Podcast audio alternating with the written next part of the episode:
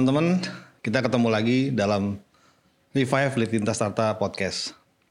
Dalam edisi kali ini ya sesuai dengan ulang tahun Lintas Harta yang ke-33, saya ingin ingin mengekspos apa saja yang Lintas Harta lakukan secara internal dalam menghadapi kondisi pandemi dan bagaimana kita bereaksi ini secara positif.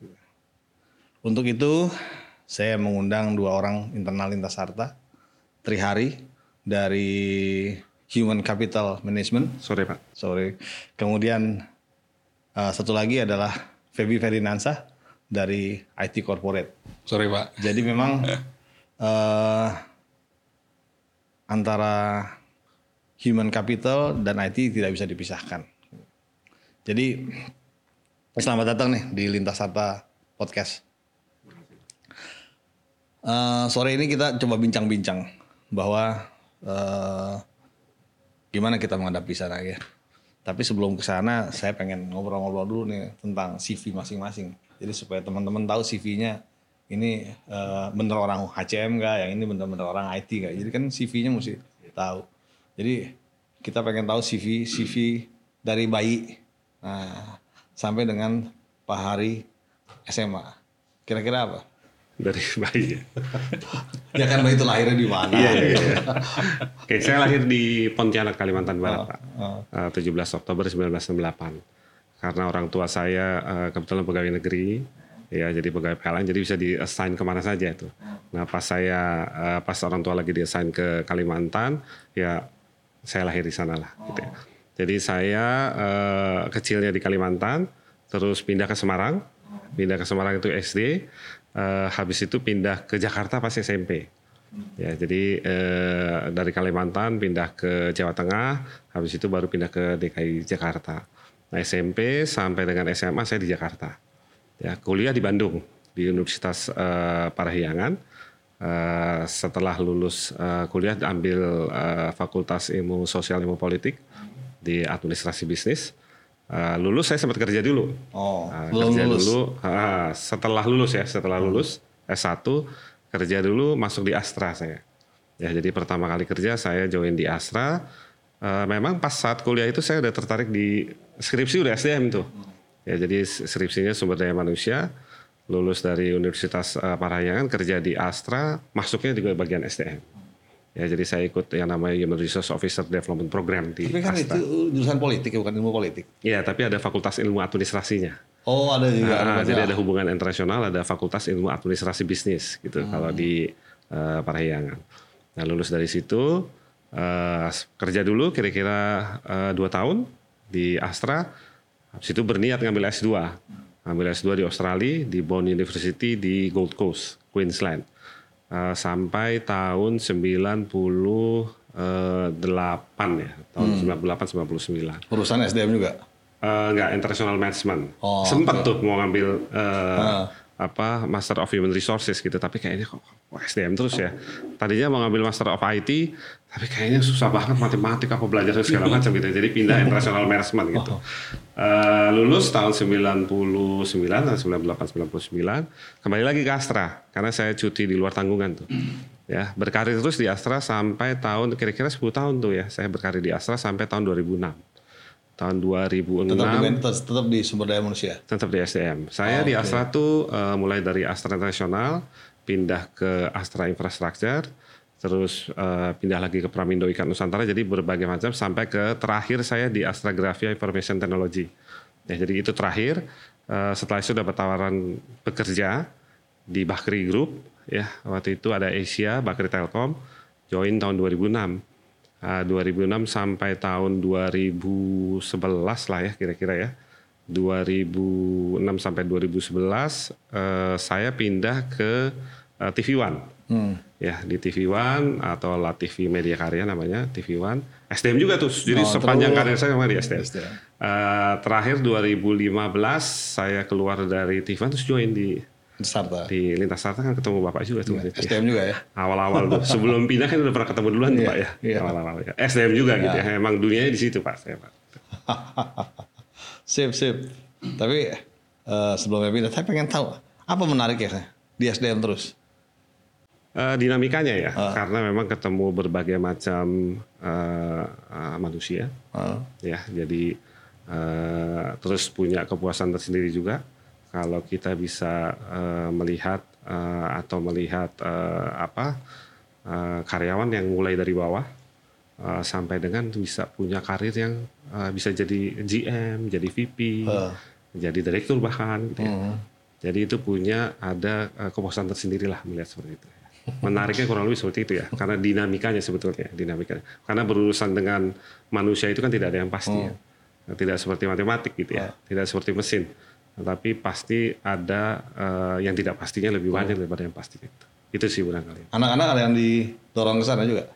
Uh, yang paling besar uh, itu di ekonomi sekarang oh. di Universitas Indonesia Uh, kayaknya sih minatnya entrepreneur. Oh. Yang kedua mungkin dia. Yang, kedua. yang kedua Fakultas Ilmu Administrasi di Brawijaya. Oh. Uh, minatnya di SDM, oh. ya jadi udah sudah declare dia. Uh, aku mau kayak papa juga nih di, di SDM gitu ya. Jadi kemarin sempat juga jadi pembicara di Brawijaya karena diminta sama anak karena oh. anak uh, apa namanya ikut komunitas lah gitu ya di uh, kuliahnya gitu. Uh, yang uh, Himabis namanya himpunan mahasiswa bisnis ya bergeraknya di bidang SDM gitu uh, apa namanya bidangnya gitu ya. oh. ya. Jadi nah, adalah satu. gitu. Syukurlah kalau gitu. Ya. Oke, Pak Tri, thank you nih. Saya sekarang ke Feby nih. Iya, Pak. Ya. Feb, apa kabar? Baik, Pak. Alhamdulillah sehat. Saya juga pengen tanya tuh. kalau nanya kan gampang. Biasa kalau nanya pegawai aja gitu dari CV. Tapi CV-nya gimana? Bayi-bayi sampai sekarang tuh gimana kira-kira? Jadi eh, lahir Pak ya. Lahir saya itu di Jakarta. Cuman sebenarnya orang tua itu bukan asli Jakarta gitu. Hmm. Orang tua tuh di dari seberang semua dari ibu dari Kalimantan, uh, bapak dari Palembang gitu. Cuma memang ketemu di Jakarta, lahir di Jakarta, besar di Jakarta. Uh, TK, SD, SMP, SMA di Jakarta pak saya. Uh, lalu baru masuk uh, universitas ke Bandung tuh, migrasi ke Bandung. Uh, di sana di STT Telkom saya ambil uh, jurusan uh, teknik elektro, teknik elektro uh, telekomunikasi. Uh, baru setelah itu, setelah lulus ya langsung itu sempat kerja di uh, sebuah perusahaan uh, Nike ya, uh, uh, sepatu ya. Jadi sebagai programmer di sana. Kemudian nggak uh, lama dari situ saya uh, pindah lagi ke uh, Abakus ya. Jadi sistem uh, reservasi penerbangan hmm. dulu juga uh, pelanggannya lintas juga ya. Sekarang udah ganti nama jadi Cyber tuh. Uh, baru dari situ terus lagi tuh masih karena masih bujangan ya pak ya. Jadi masih pindah-pindah. Uh, baru ada tawaran di Lintas Harta, uh, baru masuk tuh di situ. Hmm. Awal masuk ke Lintas Harta saya sebagai uh, engineer engineer di di di sana di uh, apa namanya uh, penyedia jasa zaman zaman dulu gitu ya. Uh, baru uh, kemudian berkarir di Lintas Harta. Uh, pada tahun 2013 saya dipindahkan ke uh, Medan, Pak. Nah, saya pikir waktu itu uh, jadi sebenarnya untuk ngambil kuliah lagi gitu ya. Itu sebenarnya dipicu uh, dengan adanya hari Sabtu tuh di Medan tuh nggak nggak libur pak buat anak sekolah. Hmm. Saya pikir kalau dulu di Jakarta kan ya saya akan akan sama keluarga gitu ya. Nah saya pikir wah anak sekolah nih udah saya sekolah lagi gitu. Makanya pas ya, di Medan saya ambil S2 ya. S2 di sana. Alhamdulillah uh, lulus tuh tepat waktu uh, di sana juga begitu balik ke sini sisa satu semester lah belum belum ininya jadi masih bolak balik tuh bolak balik nah, udah selesai di sana uh, dari ke sini uh, ya seperti itu kira-kira. Sekarang katanya kuliah lagi S3.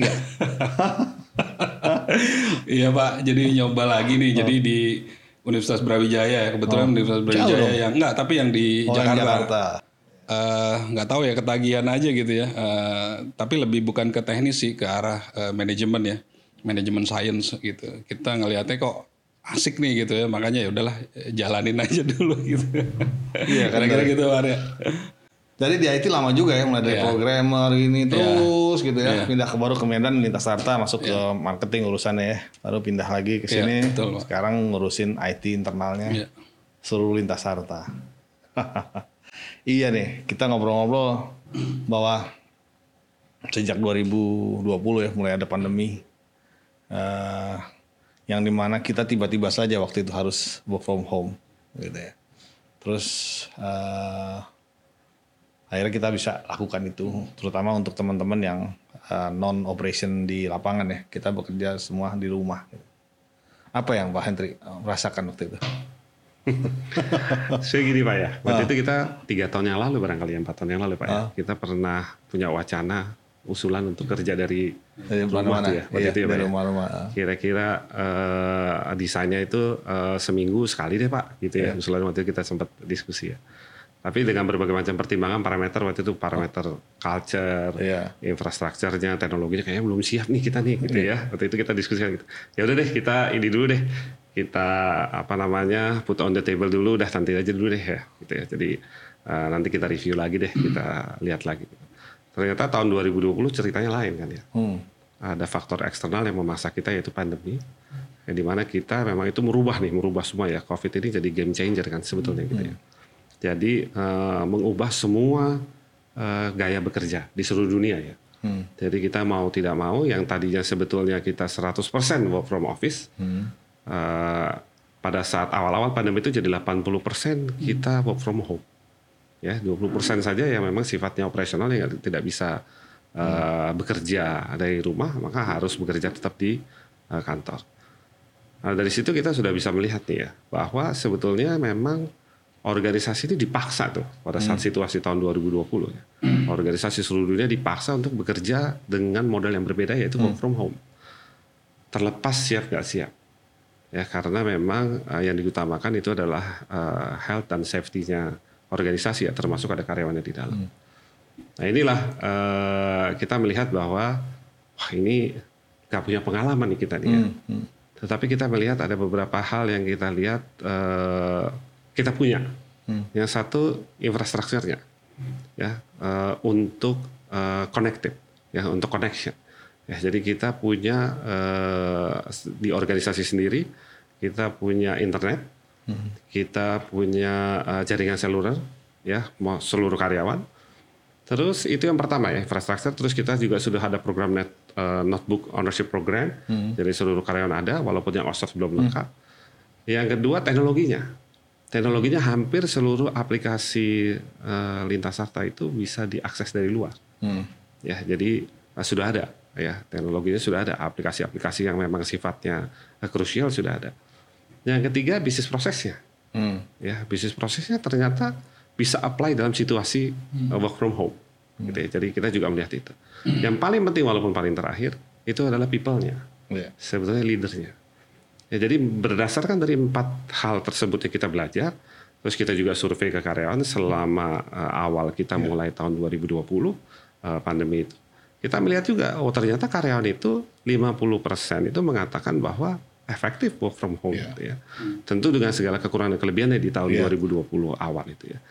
Nah, sekarang kita lihat bahwa dengan melihat bahwa oh kita punya infrastrukturnya, kita sudah punya teknologinya, kita sudah punya bisnis prosesnya walaupun perlu diimprove, kita juga sudah uh, punya uh, people-nya dengan leadership yang perlu juga diimprove uh, kita melihat ke depan rasanya model bekerja seperti ini bisa diterapkan. Hmm. Hybrid namanya, yeah. hybrid working space. Ya, jadi antara uh, atau kita sebutnya flex work ya Pak ya. Oh, flex work. Flex work ini uh, antara work from anywhere dengan work from office gitu. Hmm. Tapi karena sekarang situasinya masih pandemi, maka nggak bisa work from anywhere. Kita masih work from home gitu ya.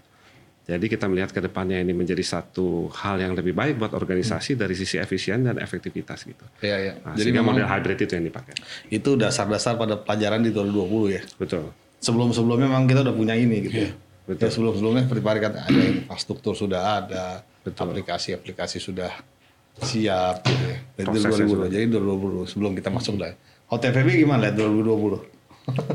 Ya uh, tadi sih Pak sebenarnya uh, ya kita udah udah siapkan semua sebenarnya untuk untuk masuk situ. Cuman uh, memang untuk full bisa sebagai mobile workers itu ya itu yang memang uh, jadinya ditarik gitu loh. Yang hmm. tadinya kita mungkin itu plan berapa tahun ke depan gitu ya. Itu jadi ditarik semua tuh Pak, ditarik ke depan semua. Termasuk uh, keamanannya, uh, security-nya karena uh, apa namanya polanya juga udah bergeser tuh. Jadi kalau dulu kita kan gini kalau untuk infrastruktur itu kalau di kantor kita sebutnya eh, hard infrastruktur gitu ya karena ada ada jaringan LAN-nya dan lain sebagainya di kantor ya. Tapi kalau udah keluar itu jadinya soft infrastructure tuh. Jadi eh, masing-masing pakai koneksi sendiri kan dan itu sangat sulit untuk kita kelola eh, security-nya gitu.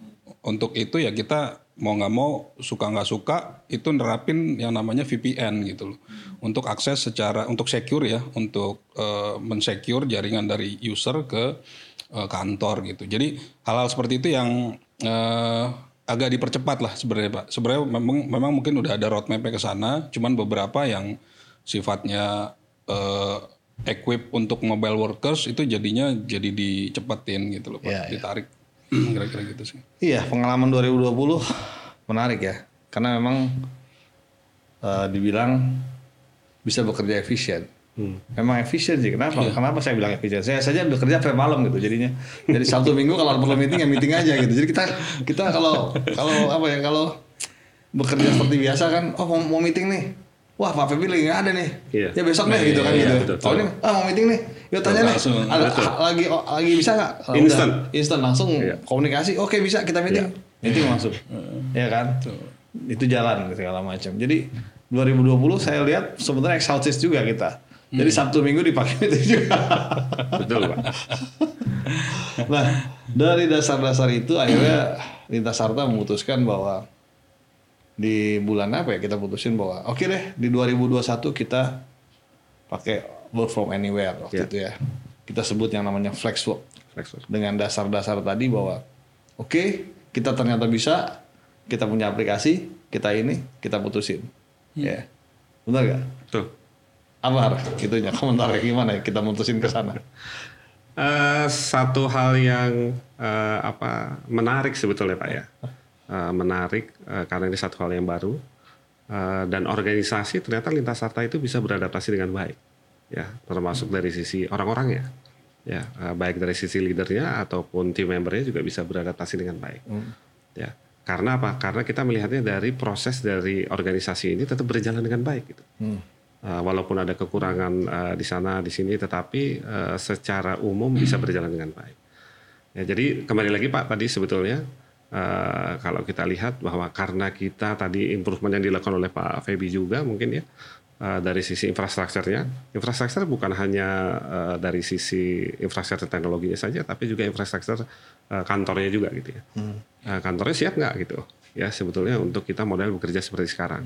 Makanya ada ada collapse office yang sekarang kita pakai ini sekarang, iya, ya. Itu satu. Yang kedua teknologinya kembali lagi tadi Pak ya.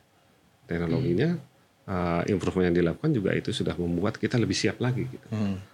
Prosesnya apalagi Pak? Prosesnya Ya. kita sudah improve dan kembali lagi kalau orangnya Pak memang uh, mindsetnya masih harus diubah gitu ya masih diubah.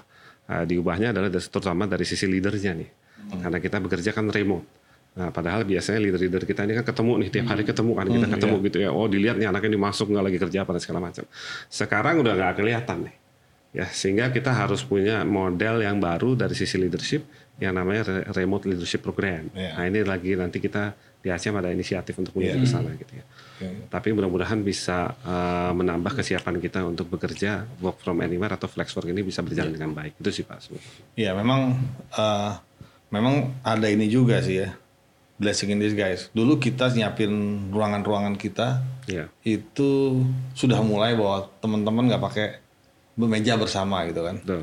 Udah ada juga yang namanya eh, locker bersama gitu. ya. Kita siap-siapkan gitu ya. Walaupun kita belum tahu ada kejadian ini, ternyata akhirnya kepake. Ya. Sekarang sudah kita rubah semua nih. Ya. Semua lima lantai sudah kita kembalikan ke gedung. Iya. Kita sudah nggak nggak ini lagi. Iya. Karena kita udah bilang kita yakin kita bekerja bisa kerja dari mana saja. Iya. Terus kita juga sudah uh, buat buat ruangan-ruangan seperti ini yang mau datang ke kantor ya silakan ada meeting di sini gitu ya. Kayak Kita juga punya uh, tes antigen sendiri gitu. Iya. Kalau mau datang tes antigen semua tinggal masuk segala macam. Nah, Feb, setelah kita putusin kayak gini, apa yang yang IT lakukan? Bahwa ternyata teman-teman bisa Iya. bekerja di di di mana saja. Terus terang ini sih Pak, eh, 2020 itu kita banting setir lah kalau dibilang gitu ya. Jadi semua planning kita yang sifatnya dulu eh, untuk yang penyiapan kantor contohnya untuk improvement wifi gitu ya. Kita kan udah anggarkan tuh ya untuk wifi karena memang eh, dulunya kita belum nyangka nih bahwa y- ya jadinya eh, sedikit yang kepakainya gitu ya karena nah itu kita ya alhamdulillah teman-teman juga eh, cop- apa cukup cukup fleksibel gitu ya untuk beradaptasi. Itu semua kita eh, rubah semua yang tadinya kita fokus ke in- infrastruktur yang di kantor. Nah kita lebih ke arah eh, kerahkan untuk eh, support untuk yang eh, mobile workers. Contohnya untuk endpoint pak. Jadi eh, sekarang ini yang tadi saya bilang bahwa eh, ancaman security itu sekarang udah bergeser nih. Ini ka- kalau ngomong data ya jadi eh, di 2020 sebelum sebelum 2020 itu insiden yang terjadi itu eh, banyaknya di network gitu ya. Tapi setelah eh, 2020 kita eh, pandemi kemudian bekerjanya dari rumah itu bergeser tuh. Jadi yang insiden itu yang banyak sekarang itu di endpoint sama di email gitu loh. Oh, a- akhirnya kita yang tadinya mungkin ya tetap ya di network tetap kita amankan, tapi kita lebih fokus untuk nurunin itu gitu. Angkanya cukup naik drastis ya di Q2 itu serangan endpoint itu dari 15% masuk ke Q3 itu langsung 35 sampai 40 gitu. Iya, jadi serangannya itu serangannya sebenarnya bisa jadi ke network ya, cuman masuknya itu loh Pak dari Iya, dari mana-mana dari mana-mana karena udah celahnya terbuka. Jadi eh, lebih ke arah situ. gitu. Jadi secara infrastruktur lintas sarta, secara aplikasi teman-teman sudah bisa menggunakan. Ya, aplikasi, masalah persetujuan, masalah segala macam, digital signing segala macam sudah bisa dilakukan. Kita sudah punya. Tapi dengan kita bekerja di mana saja, makanya segala macam security bisa masuk dari segala macam celah. Betul. Gitu. Jadi memang ini untuk pelajaran buat buat perusahaan-perusahaan seperti kita. Ya, betul. Begitu kita buka ini, security-nya harus kuat. Betul. Kalau tidak berantakan, ya kan?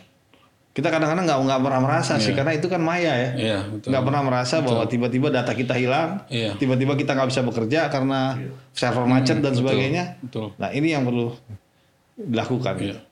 Jadi kita seperti apa? Feb security kita sekarang? Jadi eh, ada beberapa program yang kita lakukan ya Pak. Sebenarnya eh, di samping teknologinya, humannya juga paling penting nih gitu loh. Jadi kalau teknologinya tadi yang saya bilang kita fokus ke eh, apa namanya peningkatan improvement di sisi endpoint security gitu ya eh, dengan segala macam teknologinya. Kemudian dari sisi eh, humannya kita galakan untuk awareness tuh security awareness. Mungkin eh, teman-teman juga udah bisa sering terima ya email broadcast terkait dengan security awareness. Kita eh, kasih tahu mereka celah-celah apa saja yang bisa dimasuki gitu ya. Kalau mereka pakai mobile device dari mana aja gitu ya. Kemudian yang satu lagi Pak, kita adakan namanya eh, shadow campaign. Shadow campaign tuh gini, seolah-olah kita attack gitu loh se- seseorang gitu ya. Nanti kita random. Mungkin ada beberapa teman yang pernah kena gitu ya. Tapi begitu dia ngeklik, dia baru kita kasih tahu oh ini shadow campaign IT. Artinya eh, Anda itu belum aware gitu loh terhadap ini. Tolong nanti ke depan dan lain sebagainya eh, kita arahkan gitu. Jadi kita random tuh Pak. Kita lakukan terus rutin. Eh, tujuannya itu tadi membangkitkan awareness gitu. Karena secanggih apa pun teknologi kalau humannya belum aware ya terhadap security itu wah pasti akan eh, jebol juga gitu. Kira-kira gitu sih. Iya, iya, Pak iya. Arya. Ya mudah-mudahan. Jadi intinya berdua ini percaya bahwa pada satu saat pandemi itu stop, mudah-mudahan kita berdoa lah Iya, bahwa pandemi itu bisa tidak ada lagi. Iya. Kita Kita tetap akan bekerja seperti ini. iya. Iya, betul. Eh, Iya. berarti berarti anda harus siap di mana aja, Iya. kita bekerja di mana saja, ya kan? Betul. Iya. Dan kita bisa lakukan seperti ini terus. Percaya kita kan ya? Yes. Ya, jadi udah kita putusin gitu. Iya. Nah, ini saya mau ngobrol sama Triari bahwa kita ini kan ma- manusia tuh makhluk sosial gitu ya. Iya. Tadi kan Pak Triari bilang, wah saya tertarik nih ada dia SDM gitu ya, sumber daya manusia. Karena apa? Karena bukan ngadapin seperti barang, bahwa ini macam-macam gitu kan. Iya, ya. Kita sebagai manusia itu kan makhluk sosial, perlu interaksi dong satu sama lain gitu ya, ya kan. Kalau pandemi ini panjang, ini gimana kita bisa berinteraksi? Karena ada juga orang tuh kebanyak yang biasa-biasa interaksi, Iya. terus di rumah gitu, dia stresnya naik, Iya, betul. ya kan? Betul. Apa yang akan dilakukan oleh teman-teman di human capital untuk Iya. eh, teman-teman ya para karyawan? Iya betul. Sebetulnya nggak ada pilihan yang ideal pak ya, Iya. sebenarnya buat organisasi gitu. ya. Memang kalau kita melihat dibagi menjadi uh, dua tahap nih sebetulnya organisasi kita situasinya ah. ya, uh, terkait dengan masalah flexwork. Uh, tahap pertama adalah tahap di masa pandemi yang tadi Pak Retanya. Bahwa memang dalam situasi seperti sekarang tidak ada yang ideal kita bisa berinteraksi dengan uh, sesama karyawan lah, gitu ya, sama karyawan. Sehingga kita perlu media yang lain. Hmm. Ya, media yang lain yang kita juga sudah lakukan sekarang sebetulnya. Hmm. Ya, medianya tidak harus dengan uh, media yang offline, tapi media online. Hmm. Ya, salah satunya dengan kita Microsoft Teams, ya kita bisa melakukan meeting online, kita bisa berdiskusi online. Yang kedua kita juga ada WhatsApp, hmm. kita bisa lakukan video call, kita bisa lakukan conference call, hmm. uh, bahkan ada Zoom juga hmm. kita bisa pakai. Nah sementara uh, pilihan-pilihan itu tidak banyak memang. Ya, hmm. jadi sementara uh, kita bersosialisasi itu dengan melakukan media online pada saat situasi pandemi masih hmm. sekarang, seperti sekarang ya, karena kita masih work from home, hmm. karena memang situasinya masih kurang ideal. Nah sehingga uh, proses uh, uh, sosialisasi uh, antar karyawan itu bisa dilakukan secara online. Kalaupun kalaupun harus dilakukan secara offline, maka harus melalui protokol yang hmm. cukup ketat. Uh, jadi harus melakukan teman-teman kita juga masih ada yang suka datang ke kantor karena uh, kerjaannya karena memang uh, teman-teman misalnya contohnya dari sales dari operation itu masih suka datang ke hmm. kantor ya karena harus berinteraksi dengan pelanggan dan lain-lain uh, protokolnya harus ketat jadi kita di kantor sendiri harus melakukan rapid test dua minggu sekali harus selalu menggunakan masker ya jadi uh, harus menjaga jarak tidak boleh saling berdekatan uh, kita juga tidak bisa uh, mengharuskan karyawan seluruhnya masuk gitu sehingga uh, health dan safety-nya itu masih bisa terjamin. Jadi Pak kalau memang uh, tadi pertanyaannya adalah gimana nih ya kita sebagai makhluk sosial memang sosialisasinya atau bersosialisasinya itu masih menggunakan media online. Hmm. Ya beruntung juga kita ada sosial media yang digital gitu ya, hmm. di mana kita masih bisa bersosialisasi melalui Instagram, melalui Facebook, hal-hal yang lain lah, yang non kerjaan ya, yeah, yeah. non kerjaan yang kita masih bisa melihat itu. Uh, situasinya kayak seperti itu pak ya. Jadi sekarang dalam situasi pandemi ini uh, kita harus bersabar-sabar ya sehingga uh, kalau tidak diperlukan uh, offline sebaiknya memang online saja gitu ya. Dengan tadi media-media yang tadi. Seperti itu sih pak kurang lebih. Sementara kalau di kita ada program-program lain nggak selain program program yang menyangkut uh, program meeting online dan sebagainya. Di luar itu kan mesti ada program-program lain kan. Yeah. Apa aja yang punya program bahwa uh, apa ya misalnya inovasi yeah. atau program uh, pertemuan yang lain. Yeah. Kalau program yang uh, biasa kita lakukan secara offline sekarang dilakukan online tetap berjalan pak. Jadi misalnya kayak sebentar lagi ada Best Employee Award, kayak gitu ya. itu uh, inisiatif seperti itu tetap ada. Terus ada inisiatif baru dari kita Innovation Award ya Innovation Award itu juga uh, berjalan tahun ini hmm. nanti juga akan ada apa namanya uh, programnya akan ada acaranya juga gitu ya uh, yang lain-lain tetap berjalan seperti biasa hmm. pak gitu jadi uh, mudah-mudahan itu tidak uh, online ini tidak mengurangi kegiatan-kegiatan kita yang berjalan seperti biasa walaupun kegiatan yang sifatnya ekstrakurikuler hmm. seperti uh, sport hmm. gitu ya karena kita kan biasanya ada pingpong dan lain-lain gitu ya ah, iya, nah, itu nggak bisa tuh pak gitu ya ah. jadi uh, belum bisa lah kita tidak anjurkan itu sekarang tapi di luar itu sih uh, kegiatan kita yang biasanya kita lakukan secara offline bisa dilakukan online akan kita lakukan gitu oke oke okay, okay. Terus kalau Feb nih uh, dengan seperti ini gitu ya tadi disampaikan apa tantangan ke depannya buat teman-teman di IT corporate untuk mendukung semua yeah. aktivitas teman-teman lintas harta? Uh, jadi uh, kita ada program yang kita sebut namanya digital workplace pak. Hmm. Jadi uh, sebenarnya itu tadi ya kita mengangkat yang tadinya kita uh, visinya itu mengangkat yang tadinya kita bekerja secara offline gitu ya kemudian kita angkat nih ke arah ke awan lah gitu ya ke arah virtual. Nah digital workplace itu uh, diharapkan bisa menjadi satu tempat yang uh, satu pintu ya. Jadi karyawan itu bisa mengakses apa pun di sana, mulai dari informasi, informasi bisa macam-macam ya yang dikirimkan dari Korkom misalkan atau HR gitu ya, itu di sana. Kemudian dia juga bisa ber, ber apa, uh, kolaborasi di sana gitu ya. Uh, kita juga sebenarnya ada platform untuk uh, sosial media Pak Tri. Mungkin nanti juga bisa dikembangkan ya. Jadi itu memang close user, tapi uh, untuk satu perusahaan aja kita bisa hmm. kolaborasi sama seperti kayak Facebook dan lain sebagainya. Uh, itu bisa dikembangkan di sana juga gitu. Kemudian juga uh, tools-tools pendukung lainnya Pak, uh, seperti kita juga udah bangun untuk uh, room and desk reservation ya. Jadi hmm. kita kan uh, sharing seperti ini mungkin kalau saat saat ini masih sepi ya karena kondisi masih pandemi. Tapi kalau ke depan nanti yang mungkin orang-orang akan lebih banyak tertarik untuk ngisi ini itu perlu diatur, perlu ada toolsnya untuk reservasi dan lain sebagainya. Dan yang terakhir yang kita uh, develop juga uh, terkait dengan uh, dokumen uh, workflow management gitu. Hmm. Kalau dulu mungkin kita masuk uh, kantor gitu ya dokumen ya gampang ya di trace ya. Mungkin ketahuan nih siapa yang bawa ini namanya ada di logbook biasanya itu ya. Nah sekarang ini kan nggak tahu kita ya. Eh, semua juga dokumen bersifat uh, soft copy. Nah itu kita bikinin untuk bisa ngetrace itu. Jadi posisi ini sekarang ada di mana itu semua ke trace semua untuk memudahkan. Uh, plus juga ditambah dengan dashboard dashboard tuh pak. Itu juga penting ya untuk melihat performansi dan lain sebagainya. Kira-kira seperti itu tantangan ke depannya kalau yang tadi ditanyakan uh, yaitu tadi gimana caranya uh, eh, IT dan seluruh timnya itu bisa dengan cepat ya dengan cepat untuk beradaptasi nih dengan kondisi seperti ini. Otomatis harus harus banyak belajar terus gitu. Karena uh, sangat cepat sekali perubahan-perubahannya gitu. Mungkin itu sih Pak Arya. Kalau mengenai hmm. apa namanya pekerjaan maupun absensi gimana? Iya.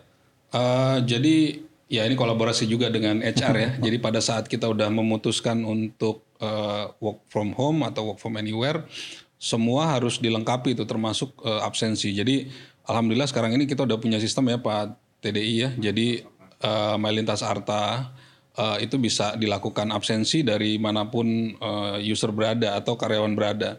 Itu bisa dia bisa ngedetek geotaggingnya Pak. Jadi dia bisa ketahuan dia posisinya ada di mana. Kemudian di situ juga kita mengharuskan karyawan tuh selfie gitu loh. Jadi uh, menunjukkan benar-benar dia nih yang absen gitu ya di situ. Kemudian juga di ada picture-nya. Ada picture-nya gitu ya. Kemudian di dalam situ juga beberapa uh, yang sifatnya belum ada mobile uh, apps ya seperti pengajuan cuti apa ya sekarang udah bisa di di situ juga. Jadi ya kita uh, ke arah sana sih Pak uh, untuk melengkapi ya puzzle-puzzlenya ya. Mungkin sekarang belum lengkap ya, bertahap kita lengkapi Pak puzzle-puzzlenya untuk mendukung itu. Kira-kira termasuk itu. termasuk dukungan kalau keluarga sakit gimana segala macam. Iya. Jadi sebetulnya memang agak terpisah sih dari aplikasi tadi ya Sarta hmm. gitu ya. Hmm. Uh, sekarang di dalam situasi pandemi ini kan pasti pada saat kita sakit tempat yang paling kita jauhi adalah rumah sakit sebetulnya. Hmm, iya iya. Uh, sehingga bagaimana caranya nih kita berpikir juga di HCM uh, supaya uh, karyawan-karyawan yang keluarganya ada yang sakit itu uh, bisa juga akses hmm. ke dokter gitu ya. Sehingga kita sudah bekerja sama dengan berbagai platform. Oh, contohnya misalnya Halo Dokter gitu ya, Halo Dok dan lain-lain. Uh, supaya nanti uh, yang sebelumnya, yang sebelumnya itu kalau klaim ini uh, agak sulit, tidak diganti gitu ya. Tapi sekarang ini sudah bisa. Ya, jadi kita karena kita sudah kerjasama sehingga teman-teman atau karyawan semua bisa mengakses fasilitas kesehatan tanpa perlu datang ke secara fisik datang ke dokternya atau ke rumah sakitnya. Gitu. Jadi itu salah satu contoh inisiatif yang kita bekerja sama juga dengan Alexa sebetulnya. Iya ya, gitu. karena Lintas punya Alexa, jadi kita ya. kerjasama dengan beberapa platform gitu ya. Iya. Jadi kalau memang sakit dia bisa konsultasi dulu dengan dokter betul, betul. sebelum mereka kalau bisa berat harus ke rumah sakit nah, atau ke ya. bertemu fisik ya. Betul. Hmm. Tapi sebisa mungkin sih ya, ketemu ya. sama dokternya melalui iya. online sih. Online dulu jadi. Ya. Dan ini sudah sudah terimplementasi di iya. semua mobile phone kita ya. Iya. Jadi untuk dalam kondisi pandemi ini ya ada tantangan yang mungkin jadi pertanyaan gitu ya bagaimana kita kan bekerja selalu teamwork dulu teamwork itu kan nggak juga bisa terjadi begitu saja harus ada pengarahan ada training ada bootcamp dan sebagainya kan nah ini ini ini ini gimana nih di yeah. HCM nih, untuk yeah. tetap bahwa kita bekerja dengan teamwork ini yeah. memang kondisinya kembali lagi pak ya kondisinya hmm. bukan kondisi yang ideal hmm. gitu ya memang uh, sebelum pandemi teamwork itu dibangun dengan konsep uh, offline lah gitu ya jadi uh, kita tadi yang Pak Aris sampaikan bootcamp kita setahun sekali kita pergi hmm. uh, keluar kota untuk building teamwork di leadership position gitu ya sekarang uh, dalam situasi pandemi konsepnya berbeda memang konsepnya uh, berbeda sama sekali bahwa teamworknya ini bisa dibangun karena salah satu unsur teamwork yang paling penting itu paling mendasar adalah komunikasi. Hmm. Ya, jadi komunikasinya dulu berjalan nih supaya teamworknya bisa terbentuk. Nah komunikasinya kembali lagi dengan media apa? Karena media offline ini masih agak sulit kita lakukan, sehingga media online yang kita jalankan. Nah, komunikasi dengan media online berbagai macam cara tadi ya, berbagai macam media yang kita bisa uh, pakai platform ya, uh, baik itu platform WhatsApp dan lain-lain. Nah, kita juga uh, HCM sendiri uh, memastikan bahwa teamwork ini bisa berjalan dengan komunikasi yang baik. Makanya di HCM ada Human Capital Business Partner bersama-sama dengan masing-masing divisi memastikan agar meeting divisi, meeting departemen itu bisa berjalan ya supaya apa? Supaya proses komunikasi ini bisa berjalan. Dan juga memastikan supaya meeting-meeting yang sifatnya individual itu juga bisa berjalan ya coachingnya dan lain-lain gitu ya. Nah ini yang sebetulnya inisiatif dari HCM dalam situasi pandemi. Gimana caranya? Ya tadi dibantu. Ya dibantu memastikan memang ada divisi-divisi yang juga tidak reguler mengadakan meeting setiap minggu gitu ya. Tetapi sekarang dibantu oleh Human Capital Business Partner memastikan bahwa ayo kita meeting setiap minggu ya di departemen-departemennya juga kita minta supaya bisa ada setiap minggu. Nah kita juga ada aplikasi tas tas manajemen tas manajemen ya di dalam MyLintas Arta. Sebetulnya dengan tas manajemen ini membantu supaya memonitor masing-masing individu di dalam tim itu menyelesaikan tugasnya atau tidak. Hmm. Nah itu adalah bagian daripada uh, bagaimana kita berkomunikasi di dalam teamwork dan membuat supaya teamwork ini tetap berjalan walaupun situasi tidak ideal. Nah jadi yang paling basicnya Pak uh, kalau di kita sekarang karena kondisinya tidak ideal, kita masih work from home. Tapi nanti kalau kondisi pandeminya sudah mudah-mudahan insya Allah akan uh, hilang gitu ya, ini akan lebih baik lagi gitu ya. Karena kita flex work itu bukan berarti uh, kerjanya dari rumah saja, tapi bisa dari mana saja, termasuk bekerja di kantor, hmm. ya bekerja di kantor. Sehingga nanti akan dipastikan, diminta untuk teman-teman memang harus tetap datang ke kantor seminggu hmm. sekali hmm. atau seminggu dua kali gitu ya untuk datang ke kantor bertemu dengan teman-teman divisinya untuk berkolaborasi hmm. ya sehingga tadi proses komunikasi terjadi proses teamworknya pun juga menjadi lebih baik tapi itu nanti setelah ya, pandemi, ya, pandemi. kalau tadi pandemi apa yang optimal kita bisa lakukan adalah berkomunikasi dengan baik itu teamworknya ya. sih pak tapi kalau uh, inisiatif kayak uh, team building dan lain-lain belum hmm. bisa hmm. uh, dilakukan sekarang pada situasi hmm. pandemi gitu. Iya ya. ya. Dan terkait gitu juga kan juga ada training ya untuk karyawan. Iya betul. Gimana IT IT apa ini supportnya untuk training karyawan? Uh, jadi sebenarnya ada di dalam uh, success factor ya Pak Atri ya. Yeah. Jadi kalau untuk training itu kan uh, ada dua tuh Pak. Uh, ada LMS (Learning Management System) sama KMS ya (Knowledge Management System). Itu kami lihat uh, itu sudah ada uh, apa fiturnya ya. Teman-teman uh, juga sudah pakai di HR di success factor itu dan itu sangat efektif tuh bisa ngelihat progresnya juga ya Pak Patri ya. Jadi kalau sekarang kan kita mungkin uh, kerjasama dengan LinkedIn Learning gitu ya. Itu udah integrasi, kemudian juga sudah bisa dilihat progresnya. Uh, satu orang itu dia mengakses berapa kali di dalam satu hari, kemudian dalam satu minggu dia punya kuota berapa jam yang dipakai. Nah itu uh, kita kita akan uh, akan tetap kembangkan itu tuh Pak, uh, karena sudah menurut kami itu sudah sudah cukup baik gitu ya. Kemudian untuk uh, untuk apa namanya uh, team building tadi uh, nambahin sedikit juga uh, sebenarnya uh, task management yang kita pakai itu sudah bukan yang tradisional ya tradisional hmm. dalam artian kalau tradisional tuh uh, linear gitu jadi dari atasan ngasih ke bawahan dah gitu hmm. tapi sekarang ini task management yang kita pakai salah satunya itu itu udah collaboration task management jadi uh, misalkan kita punya tim lima orang gitu ada satu leadernya lima orang itu sudah bisa keroyokan tuh terhadap tas itu oh saya hmm. ngambil yang ininya nanti diupdate nanti yang lain juga akan tahu oh si ini ngerjakan yang mana gitu jadi memang sekarang eranya collaboration gitu loh yeah. nggak nggak bisa lagi one to one gitu ya jadi yeah. udah uh, ke sana sih Pak Arya kira-kira oke okay. jadi itu yang memang kita sengaja buat itu hmm. bersama-sama ya teamworknya harus terjaga yeah, secara betul. online dengan bekerja yeah. bersama-sama betul betul ya Terus kemudian belakangan kan kita juga terpaksa dengan kondisi kayak gini ketemu customer dibatasi, mereka juga yeah. ada yang mau ditemui, ada yang tidak gitu. Akhirnya terus yeah. termasuk termasuk kita menjalankan webinar webinar gitu. mm-hmm. webinar webinar kita selenggarakan komunikasi juga melalui online. Yeah. Apa yang teman-teman IT uh, uh, kerjakan untuk webinar webinar ini kira-kira? Uh, ini agak sedikit shifting memang ya pekerjaan di IT Pak ya. khususnya di infrastruktur ya. Makanya kita kemarin juga kepikiran oh apa ganti nama nih jadi IT dan multimedia gitu ya. karena sekarang itu teman-teman khususnya di infrastruktur itu uh, uh, support ya support ke arah uh, broadcasting juga gitu ya untuk ngebantu webinar mau nggak mau uh, mereka itu harus beradaptasi ya dengan lingkungan akhirnya uh, mereka harus menguasai itu uh, tools-tools yang tadinya memang bukan uh, apa namanya perannya di sana gitu ya, tapi sekarang membantu. Ya alhamdulillah kita sekarang udah punya beberapa tim yang yang boleh dibilang sudah mumpuni lah ya untuk mengoperasionalkan baik hardware maupun softwarenya ya, khususnya untuk mendukung uh, webinar maupun acara-acara internal ya dari HR juga sering kita uh, kolaborasi. Nanti dari tim IT yang akan support untuk uh, pelaksanaannya. Jadi kita uh, sudah bisa handle sendiri tuh pak. Bagus lah ya kita juga lihat kemajuan-kemajuan teman-teman bikin bikin acara-acara gitu ya, yeah. di mana uh, punya ada panggungnya, ada virtual iya. panggungnya yeah. seperti dulu dulu atau virtual apa orang geser dikit hilang orangnya. Awal-awal yeah. kan, yeah. Nah, karena kadang kadang belum tahu kan. Sekarang sekarang udah tahu nih bagaimana bisa dua orang, yeah, yeah, yeah. Jadi oke, okay. jadi yeah. memang uh, ya mau tidak mau harus laku ke sana gitu. Udah udah harus jalan yeah. ke situ dan Betul, uh, kita perusahaan menyiapkan ini semua jadi seperti ada di sini ada studionya dan sebagainya yeah. ya kita harus harus siap mm. gitu dan ini bisa harus dimanfaatkan oleh seluruh pimpinan-pimpinan lintas harta dalam mana komunikasi ke, yeah. ke dalam maupun keluar. Tuh.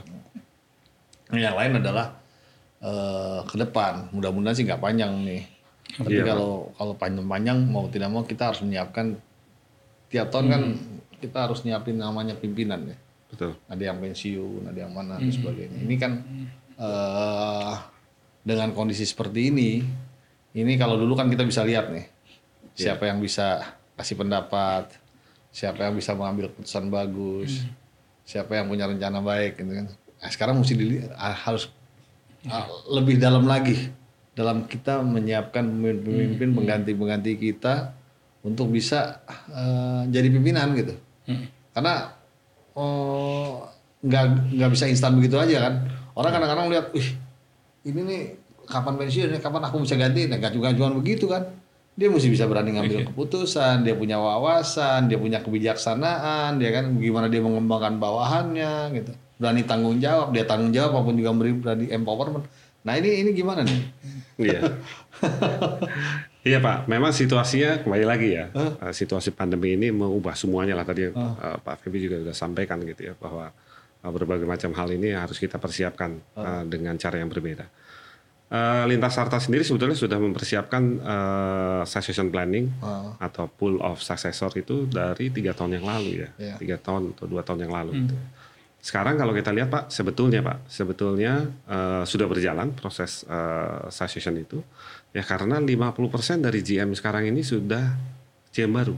Hmm. Ya baru itu uh, kurang lebih di bawah tiga tahun, hmm. di bawah tiga sampai empat tahun. Hmm. Jadi tanpa kita sadari ternyata sudah sudah berjalan. Yeah. Ya GM GM hmm. banyak ada yang pensiun, ada yang keluar dan lain-lain. Penggantinya sudah mulai masuk, 50% tuh kurang lebih. Gitu ya. Nah uh, eh, SM juga begitu. Senior manager. Senior manager. Ah. Ya, senior manager juga yeah. hampir 50 persen, 46 persen tepatnya. Ah. Itu sudah SMS yang baru. Hmm. Ya, uh, baru itu artinya di bawah tiga tahun tadi. Yeah. Jadi sebetulnya kita sudah mempersiapkan itu dan sudah terjadi. Yang terjadi sekarang adalah memang pada saat masa pandemi ini ternyata pool of successor kita berkurang nih. Ah. Karena tadi sudah banyak yang naik ya, banyak jadi GM, ah. banyak yang naik jadi SM. Sementara ternyata, belum diisi lagi belum gitu ya. Belum diisi lagi. Ya. Nah, pada saat mau diisi situasinya tidak ideal gitu ya, hmm. dari Pak Arya sampaikan. Ini gimana kita mempersiapkannya gitu ya. Nah, kita memang melihat nih kita sekarang lagi berjalan nih uh, bulan ini yang namanya people review, Pak. Uh, ya, jadi dari berbagai macam perspektif uh, human capital kita siapkan dari successionnya, hmm. demografi karyawan, trainingnya dan lain-lain gitu ya. Kita review bersama-sama di masing-masing direktorat. Nah, kita sudah melihat nih bahwa memang kita ada kesenjangan pool of successor kita. Hmm. Ya, uh, eh, HCM akan membuat satu inisiatif yang namanya Lintas Sarta Future Leader Program. Hmm. Ya, untuk mengakselerasi. Gimana hmm. caranya? Ya programnya kita sekarang ini program kita belajar ini kan sudah shifting nih Pak. Shiftingnya adalah dari uh, proses belajar yang sebelumnya dependent learner gitu ya hmm. menjadi independent learner. Yang tadinya kita belajar itu nunggu dikasih training, hmm. ya sekarang kita harus belajar mengupgrade diri sendiri. jadi independent learner. Makanya pas pada saat pandemi ini tadi yang Pak Feby ceritakan, kita pas bekerja sama-sama LinkedIn. Hmm. Nah, leader-leader ini kalau tidak bisa mengikuti program-program training yang sifatnya in class training, maka bisa belajar melalui LinkedIn nih. Nanti future leader kita ini ya. Dari sorry apa namanya eh, LinkedIn Learning ini akan facilitate konten-kontennya bisa diambil dari LinkedIn. Iya, Learning. Nah ini yang sebetulnya eh, program ini mudah-mudahan bisa mempersiapkan tadi yang Pak Ares sampaikan dengan situasi yang berbeda. Iya. Ya, future leadernya Lintas Arta ini bisa berjalan dengan baik lah gitu ya. Tentu dengan cara-cara yang berbeda. Cara berbeda gimana? Ya tadi belajarnya online. Eh, situasi eh, coaching counselingnya juga online Iya. ya karena pertemuannya masih eh, jarang lah kita masih mau ketemu. Ya memang ini tantangan buat kita gitu. Iya Ya, betul. kita tantangan, kita terus evaluasi karena mau saya tuh mau kita bahwa semua karyawan lintas harta itu bisa menjadi pimpinan di sini. Betul. Bisa membawa lintas harta ke jenjang yang berikutnya lagi gitu. Jadi itu siap menghadapi apa pun juga. Seperti kita juga siap menghadapi eh, kondisi pandemi ini. gitu. Iya. Jadi eh, kemarin juga kita sudah mereorganisasi kita kan, Iya. organisasi lintas harta. Yang dulu kita punya ada data komunikasi lintas harta, ada IT services. Sekarang kita jadiin satu. Iya. Iya. Gimana Tar? Nah ini seru lagi nih. Memang gini, lintas Sarta ini mengalami perubahan yang cukup banyak tahun 2020. Pada saat pandemi itu perubahan banyak sekali. Iya, betul, betul. Satu perubahan dari sisi organisasi yang nanti kita jelaskan. Pak. Yang kedua perubahan dari cara kerja. Iya. Yang ketiga perubahan dari cara belajar kan gitu ya. Cara belajar yang tadi kita shifting tadi. Nah, Dan perubahan kita survive ya. Insya Allah survive ya. Karena masih dalam fase dinosaurus ya. masih dalam iya, ya, masih dalam fase eh, perubahan ya sebetulnya. Nah, organisasi ini dimulai dari mana? Dari sebetulnya dimulai dari strategi kita, Pak, yang berubah dari eh, product centric ke customer centric. Nah, pada saat kita eh, strategi kita berubah ke arah sana, sebetulnya organisasi kita harus mengikuti. Nah, karena customer sekarang melihatnya eh, mencari solusi yang sifatnya total solutions. Iya. Jadi bukan hanya solusi-solusi yang terbelah-belah antara datacom dengan eh, IT eh, solutions. Ya, bagaimana caranya organisasi supaya siap? Oh, organisasi nggak bisa seperti sekarang. Ya, di mana eh, silo gitu ya. eh, yang sebelumnya maksudnya organisasi sebelumnya ada ITS ada datacom. Sehingga kita mengubah organisasinya supaya kita bisa fokus pada customers. Ya, eh, di mana sudah ada programnya CAM. Nah, ini organisasi juga harus mengikuti. Sehingga organisasi dibentuklah ada organisasi marketing dan produk itu menjadi satu supaya bisa menangkap dengan jelas kebutuhan pelanggan. Dan setelah itu dilempar ke commerce. Habis itu baru masuk ke delivery operation, didukung juga teman-teman dari supporting function ya, corporate service dan juga HCM, eh, bisnis strategi dan lain-lain. Jadi dasarnya adalah mengubah bagaimana organisasi kita ini lebih fokus pada customer. Nah, caranya gimana? Ya tadi gitu, organisasi harus diubah seperti yang sekarang kita lakukan. Sebetulnya itu dasarnya Pak ya. Iya. Sehingga silo-silo tadi untuk memberikan pelayanan ataupun solusi kepada pelanggan itu bisa secara eh, total kita berikan kepada pelanggan. Itu sebetulnya. Jadi memang perencanaan tuh bagus ya. Awal-awal memang kita udah mengatakan bahwa kita bekerja online, kita putusin untuk uh, apa work flex work, kita putusin ini, kita siapin semua infrastrukturnya, kita rubah organisasinya, Organisasinya. sehingga bekerja bersama-sama gitu ya. Betul. Nah, eh, satu lagi kak, di depan organisasi yang untuk development dan sebagainya adalah marketing dan development. Betul. Baru Betul. kemudian masuk ke commerce, baru kemudian masuk ke Delivery operation. delivery operation, Iya. kemudian baru supporting system semuanya. Yes. Gitu. Nah, saya mau nanya ke IT corporate nih, ya kan urusannya kan IT corporate yang mensupport seluruh IT di Iya. ditaruh di marketing dan development. Betul. Kira-kira apa visinya gitu? Eh gini Pak, em, trennya untuk organisasi IT ya, khususnya di internal itu udah shifting ya. Yang dulunya eh, IT organisasi itu eh, sifatnya eh, supporting ya. Jadi kalau ada masalah dan lain sebagainya baru turun dan lain sebagainya. Nah sekarang ini trennya eh, itu bergerak eh, yang mengharuskan IT itu berjalan beriringan dengan bisnis gitu. Iya. Karena kenapa? Bisnis itu udah jantungnya IT gitu loh. Kalau dulu mungkin ya ada yang bisnis jalan tanpa IT juga jalan-jalan aja gitu ya.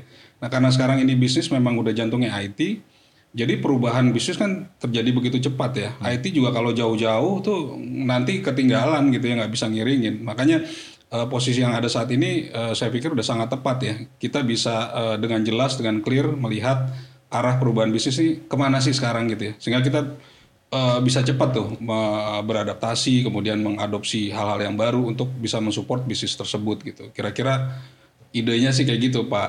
Ya, Kenapa harus Jadi memang, mendekat ya? memang, disengaja ditaruh di marketing dan development. Iya. Setiap produk yang dihasilkan itu harus harus selesai Yes. ya, IT internalnya. Tidak lagi seperti zaman dulu gitu Iya. ya kan. IT itu cuma hitung-hitungan, ada keuangan dan Iya. sebagaimana gitu kan. Nah, Betul. ini adalah semua semua produk Iya. harus si- siapin IT-nya Betul, Pak. buat dukungan operation dan sebagainya.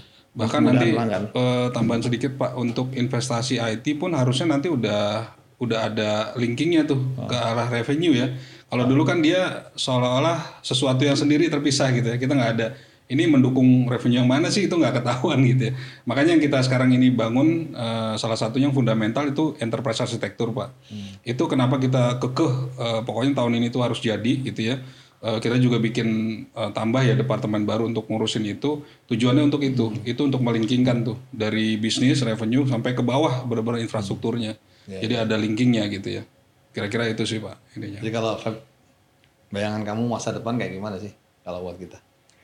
Eh, masa depannya, ya eh, pastinya akan semua akan bertumbuh ke ke arah eh, teknologi ya, digitalisasi ya gitu ya. Jadi eh, memang menurut saya eh, kita ini lintas harta ini memang eh, salah satu nanti yang akan menjadi enabler lah gitu ya untuk proses-proses digital di semua industri gitu loh pak. Jadi memang kitanya sendiri ya memang harus kuat dulu gitu ya. Kita harus kuat dulu semua eh, apa namanya produk-produk yang dihasilkan ya memang harus proven dulu ya karena kita akan membantu semuanya tuh untuk maju ke transformasi digital kira-kira gitu. Iya, Kalau menurut saya pak. Ya, kita nggak nggak bisa lagi nanti udah nggak ada lagi lah kalau yang namanya gangguan itu eh, Iya. apa nggak tahu gitu semua gangguan harus tahu dulu dahulu Iya. ya pelanggan bisa lihat dengan sosial media segala macam. Komplain bisa ya. Berlangganan juga nggak harus datang lagi sales harusnya sih. Tinggal lihat lagi. Oh kita mau ambil ini ini ini ini. Semua selesai gitu. Jadi jadi memang ke depan kita harus siapin. Jauh lebih siap lagi Iya, dengan kata teman-teman. Jadi emang akhirnya, akhirnya ujung-ujungnya ba- banyak waktu nih.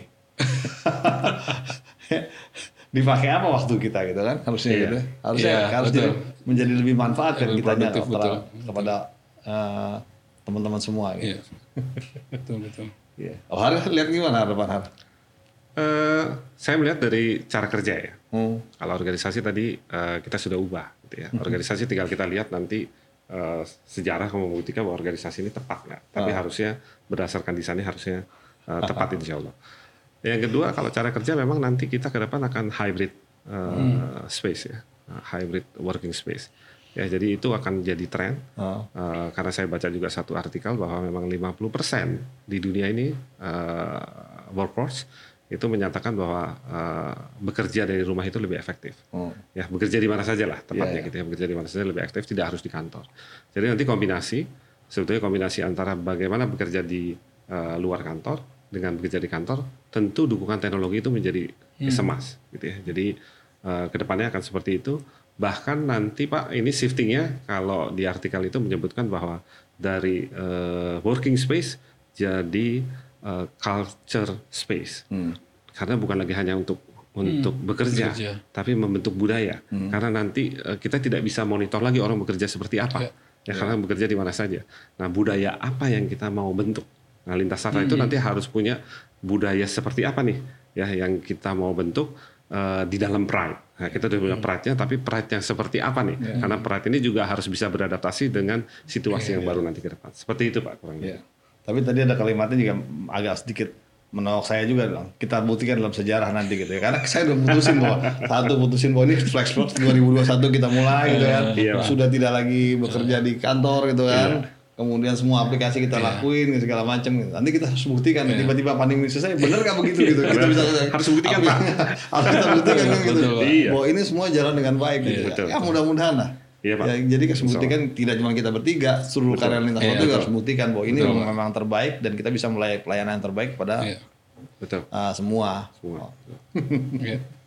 Thank you nih, udah ngobrol-ngobrol. Ya jadi eh, jadi sebelum saya tutup, mungkin Baby apa cita-citanya kan? Cita-citanya. Hah? Hmm, ya kalau cita-cita eh, pribadi ya sebenarnya ya ingin berkarir lebih tinggi lah gitu loh Pak. Ya ganti saya lah ya. Ya, amin. Iya lah Pak, harus punya cita Iya, gitu. sebenarnya Betul, gitu. Betul, semua. Pokoknya saya nggak dorong dari orang lintas sana ganti saya. Gitu. Amin. betul. Kalau buat negara, ya intinya sih eh, ya memberikan manfaat aja lah Pak buat semua orang gitu ya. Kira-kira seperti itu. Har?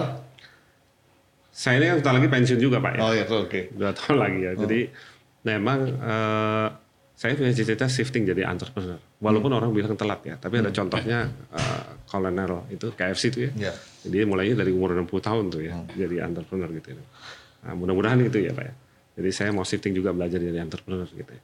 Eh, persiapannya mulai dari mana nih? Sebetulnya anak saya yang ngerjain gitu. ya anak saya yang mulai ya. Tapi bapaknya belajar-belajar aja gitu ya, ikut aja di situ ya.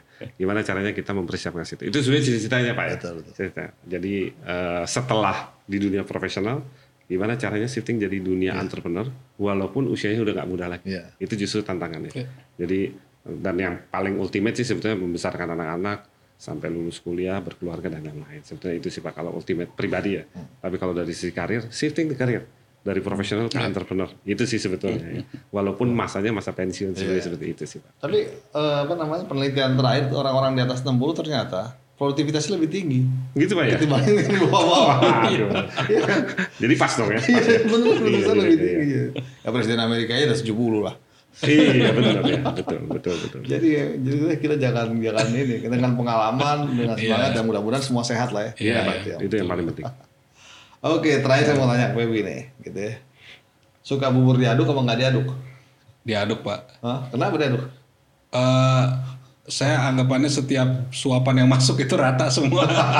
ada kecapnya, ada cakwenya, ada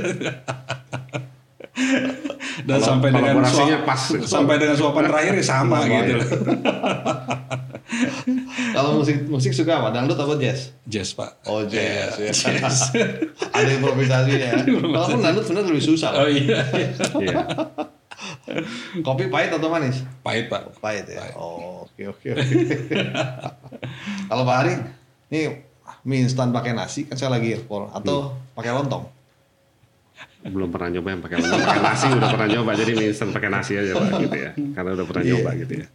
Kalau musik tadi apa? Dangdut atau jazz? Jazz juga sama. Oh jazz juga. Jazz juga, jazz juga. Mana dangdut Enggak ada yang mau ngaku gandutnya juga. Kalau saya yang tanya saya jawabnya dangdut lah. Jazz juga. Enggak, enggak ada sih, belum belum ini. Belum ada yang Kalau di Fatih itu susah aja. itu, dangdut itu susah, cengkoknya Iya, segala Oh, macam iya, gitu ya. betul. Itu eh, susah. Kalau penyanyi suka apa? Reza atau Isyana? Wah, ini tough nih ya. Oh. Atau saya nanya mesti mesti nanya khusus atau bamus kayak. Raisa Pak. Oh, Reza. Karena satu alma mater di SMA saya SMA 34. Oh, Iya, iya. SMA 34. Itu sih. Sama suaranya juga enak gitu. Oh, Oke oke. Oke, Pak Tri, Peggy, terima kasih eh, obrolannya. Mudah-mudahan bisa manfaat untuk semua Amin. teman-teman semua. Eh, terima kasih. Mudah-mudahan kita dapat eh, pencerahan dari obrolan kita dan keep empowering eh, dan tetap bersama Revive Lintas Tata Podcast.